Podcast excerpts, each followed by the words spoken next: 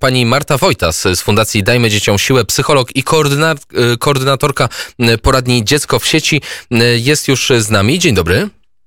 Dzień dobry. Więc Fundacja Dajmy Dzieciom Siłę przeprowadza kampanię o nazwie Zadbaj o dziecięcy mózg. No to może wyjaśnijmy, o co w tym wszystkim chodzi. Tak, jest to kampania, która tak naprawdę promuje domowe zasady ekranowe, czyli stworzenie takich zasad, które e, promują zrównoważone korzystanie z urządzeń ekranowych, e, tak żeby one nie stanowiły zagrożenia dla relacji rodzinnych, dla rozwoju dzieci, dla zdrowia. Bowiem okazało się, że brak umiaru w korzystaniu z nowych technologii nie jest do końca korzystny dla rozwoju dzieci i widzimy, że ten problem niestety eskaluje i dlatego postanowiliśmy trochę go nagłośnić, szczególnie w kontekście tego, co działo się niedawno, czyli okresu, w którym wszyscy siedzieliśmy w domach, kiedy dzieci uczyły się zdalnie, kiedy rzeczywiście tego komputera, tych urządzeń ekranowych miały bardzo dużo każdego dnia. Wprawdzie z komputerami mamy do czynienia od paru dziesięcioleci, jeżeli chodzi o powszechny użytek. Telefony, smartfony, tablety to dosyć nowy wynalazek, bo można powiedzieć, że e, używamy ich od około 10 lat, więc prawdopodobnie nie ma jeszcze pełnych badań, które by powiedziały, jak użytkowanie takich narzędzi może wpływać na mózg dziecka, ale na pewno już są jakieś badania, jak to może wpływać mniej więcej na relacje rodzinne. Mm, tak, no jest bardzo dużo, tak naprawdę jest już bardzo dużo badań, badania są bardzo różne. Pokazują Czy to są badania podłużne, które pokazują różne etapy, tak? Dziecko badamy co roku i stwierdzamy po, po jakimś okresie czasu, że są takie, a nie inne zmiany albo takie inne odstępstwa od innych dzieci. E, myślę, że takie też są, że jakby już specjaliści mają do czynienia na przykład z młodymi dorosłymi, którzy e, jakby ponoszą konsekwencje tego, że na przykład dorastali z nowymi technologiami i na przykład e, jakby konsekwencje tego, że ich proces uczenia był bardzo mocno związany z technologiami. E, to, co mówimy w kampanii, to kładziemy nacisk na to, że żeby y, mózg y, i układ nerwowy y, człowieka, dziecka najpierw dobrze się rozwijał, to potrzebuje bardzo różnych doświadczeń, różnorodnych, czyli nie może być to jeden rodzaj doświadczeń, które na przykład, nie wiem, serwuje mu środowisko, czy jakby ma tylko taką możliwość. To jest bardzo ważne, żeby, żeby młody człowiek mógł eksplorować świat, również dziecko, i to, co Pan powiedział, to jest bardzo ważne, dlatego że okazało się, że nowe technologie, e, wiemy mniej więcej z badań już, jak one wpływają na mózg. One głównie stymulują prawą półkulę mózgu. I zauważono, że jeżeli jakby tak wygląda proces uczenia się, to jest jakby duża różnica w tym, kiedy właśnie dziecko uczy się różnych doświadczeń, na przykład kiedy może mieć odpowiednią porcję ruchu, kiedy może e, mieć jakieś zajęcia, które angażują e, chociażby mm, jakieś inne procesy myślowe niż właśnie nowe technologie, to wtedy jakby ten rozwój przebiega zupełnie inaczej i zupełnie inaczej przebiega proces uczenia. Jednym słowem możemy mieć e, też jakby do czynienia z zupełnie innym człowiekiem. Mówiła Pani o prawej półkuli mózgu, a prawa półkula mózgu odpowiada za?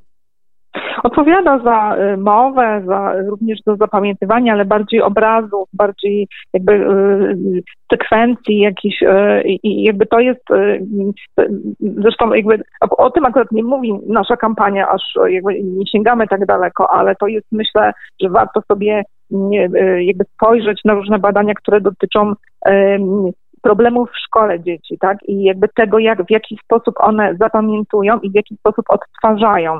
I do tego, żeby jakby sprawnie te procesy przebiegały i również były e, włączane jakby coraz bardziej jakby zaawansowane procesy myślowe, potrzebna jest stymulacja obu półkul mózgu.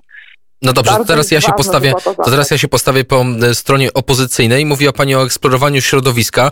Korzystanie ze smartfona, użytkowanie go na poziomie powiedzmy średnio zaawansowanym też jest pewnego rodzaju eksplorowaniem środowiska, więc w czym ono jest gorsze? E, nie twierdzę, że jest gorsze. Myślę, że umiejętności cyfrowe są też bardzo ważne, szczególnie w dzisiejszych czasach i e, absolutnie nie mamy tutaj na myśli mówienia o tym, że technologie są złe, czy technologie nie dają e, nam czegoś, co daje nam otoczenie bez technologii. Mówimy o równowadze i myślę, że to jest bardzo ważne, żeby, żeby to zapamiętać. Więc czym jest, ta, kiedy... czym jest ta równowaga w takim razie, podpytam? da się ją wyliczyć jest... godzinami, minutami, okazuje się, że, że mniej więcej tak, dlatego że my tworząc kampanię opieraliśmy się o różne badania Amerykańskiego Towarzystwa Psychiatrycznego i Amerykańskiej Akademii Pediatrycznej i, i badania wskazują, że dzieci y, jest pewien przedział czasowy, w którym określony, dziecko w określonym wieku jakby może korzystać z nowych technologii i ważne, żeby jednak nie było to dłużej. To jest związane y, z badaniami układu nerwowego, tego jak dziecko y, odbiera bodźce z różnych ekranów, a też jest to związane z pewną właśnie równowagą czasową, tak, żeby ten czas na inne ważne rzeczy dla dziecka w określonym wieku był, y, był zachowany. Na przykład to jaki mniej więcej wiek jest dobry dla dziecka, żeby zapoznać go ze smartfonem? Z samym smartfonem y, ja myślę, że przynajmniej 13 lat. I to ja myślę, wiem, że to jest kontrowersyjne, wiem, że dzieci mają dużo wcześniej smartfony, natomiast patrząc z punktu widzenia jakby rozwoju układu nerwowego, tak naprawdę dziecko, które ma 13 lat, dopiero jest, zaczyna być gotowe na to, żeby korzystać z takiego urządzenia, żeby do końca jakby rozumieć y, to, co robi i też e, no, być może zadbać o swoje bezpieczeństwo w, w jakiejś części. E, jest to związane z, z rozwojem myślenia abstrakcyjnego i z, z, rozwojem też układu nerwowego, tego, że płaty czołowe, czyli te, te, ta część mózgu, która jest odpowiedzialna za wyższe procesy myślenia, i, i, i jakby skojarzenia z różnymi jakby bardzo jakby ważnymi częściami naszej wiedzy, to, to właśnie zaczyna ta część mózgu się rozwijać dopiero u nastolatków i tak naprawdę ona się rozwija do 25 roku życia, czyli, mm, czyli wtedy człowiek jest teoretycznie gotowy na to, żeby jakby przeprowadzać jakieś e, poważniejsze operacje myślowe, e, łącznie z myśleniem abstrakcyjnym. Wiem, że to brzmi bardzo mocno zaawansowanie, ale, e, ale też na, jeżeli mówimy tutaj w naszej kampanii domowe zasady ekranowe, mm, to zwracamy też uwagę na to, że Y, osoba, która y, ma kilkanaście lat, jest też gotowa na to tak naprawdę, żeby wykorzystywać y, wiedzę o bezpieczeństwie w internecie, wykorzystując urządzeń ekranowych. To, to, to, jest już, to jest już drugi wątek, już nie. zostawmy kwestię bezpieczeństwa, ale sam interesuje nas w tym momencie sam rozwój dziecka, bo wspomniała Pani o braku myślenia abstrakcyjnego, że ono jest, mhm. to są już moje słowa, że może być upośledzone w pewnym sensie, czy niedostatecznie wykształcone. W takim razie, czy można powiedzieć, że takie upośledzenie może później wpływać na dziecko w ten sposób, że nie będzie e, jakby e, artystycznie tworzyć, a jedynie będzie odbiorcą informacji, no bo tego się uczy od dziecka. Znaczy, tak i nie. Jakby to, jakby to myślenie abstrakcyjne nie jest związane z kreatywnością. To myślenie abstrakcyjne jest po prostu związane z poziomem rozwoju układu nerwowego i to jest jakby naturalna rzecz, że, że ten układ nerwowy rozwija się w pewnych stadiach, to jest jakby zbadane, to jest jakby wiadome, że to myślenie abstrakcyjne jest na samym szczycie tej piramidy i jest najwyższym poziomem myślenia, który się wykształca właśnie od y, wieku nastoletniego. I to jest zupełnie jakby zwyczajna sytuacja. Natomiast to, co Pan mówi, to jest właśnie mm, y, sytuacja związana z używaniem półkuli. Jeżeli rzeczywiście jesteśmy narażeni na odbieranie y, takie bierne bodźców, czyli niestety to, co nam dają często ekrany, nie w stu procentach, bo jakby to, to jest też, e, to są też urządzenia interaktywne i też tam e, młody człowiek wykonuje jakieś e, procesy decyzyjne, tak, jakby, jakby to nie jest tak, że tylko odbiernie odbiera obraz, ale, ale niestety w większości jest to jakby sposób bierny. I, e, niestety jakby tą konsekwencją może być to, że pewnych umiejętności nie ćwiczymy. Jeżeli nasz mózg nie ćwiczy pewnych umiejętności, to te umiejętności mu zanikają. Zanikają, zanikają pewne połączenia e, neuronalne w mózgu, za które, które odpowiadają za określone rzeczy, których się nauczyliśmy. E, no i dlatego jest ważne, żeby dbać rzeczywiście o, o te różnorodne doświadczenia. Też niestety no, z punktu widzenia rozwoju emocjonalnego i też społecznego, bo jeżeli e, dziecko spędza za dużo czasu z ekranami, to tak naprawdę nie ma szansy nabyć różnych ważnych umiejętności społecznych, które są potrzebne w kontaktach z ludźmi. Czyli tutaj, wykształcimy pokolenie osób, które będą potrzebować psychologów. To daleko idący to, wniosek. Teore, tak, myślę, że teoretycznie tak. Ja, ja myślę, że bardziej e, martwmy się e, o to, żeby ten, ten człowiek młody, który rośnie, miał szansę doświadczania tak naprawdę takiego jakby centrum swojego człowieczeństwa, czyli bardzo wielu różnych doświadczeń, które sobie może wybierać, które będą jakby dostarczały mu nowych e, impulsów do rozwoju i, i, i myślę, że to jakby o, to, o, o tym warto bardziej myśleć niż o to, o tym, że, że kształcimy jakby kaleki, bo to myślę, że to jest za bardzo zbyt daleko wysunięty wniosek. Dobrze, to nie mówmy o rzeczach negatywnych. Zaraz porozmawiamy o tym, co zrobić, y, aby te dzieci odpowiednio się rozwijały, ale jeszcze jedno pytanie dodatkowe, można powiedzieć, na boku, bo człowiek jako istota społeczna, jakby nie było, uczy się od innych, szczególnie od swoich opiekunów, od rodziców. No to w takim razie, jak nauczyć dziecko i powiedzieć mu, nie, ten smartfon to jeszcze dla ciebie za wcześnie, czy nie powinieneś tyle go używać, kiedy dziecko przecież patrzy i widzi, że rodzic siedzi wlepiony oczami w ten smartfon. Aha. Tak, zdajemy sobie z tego sprawę i dlatego te, ten koncept domowych zasad ekranowych jest przewidziany dla całej rodziny, ponieważ wiemy, że dzieci patrzą na to, co robią dorośli. I jeżeli dorosły wprowadza w domu zasady, które dotyczą tylko dziecka, a sam korzysta do woli i dziecko to obserwuje, to myślę, że nie ma szans, żeby takie zasady działały. Dlatego jest bardzo ważne, żeby te zasady ustalać wspólnie z całą rodziną i żeby te zasady obejmowały również dorosłe osoby.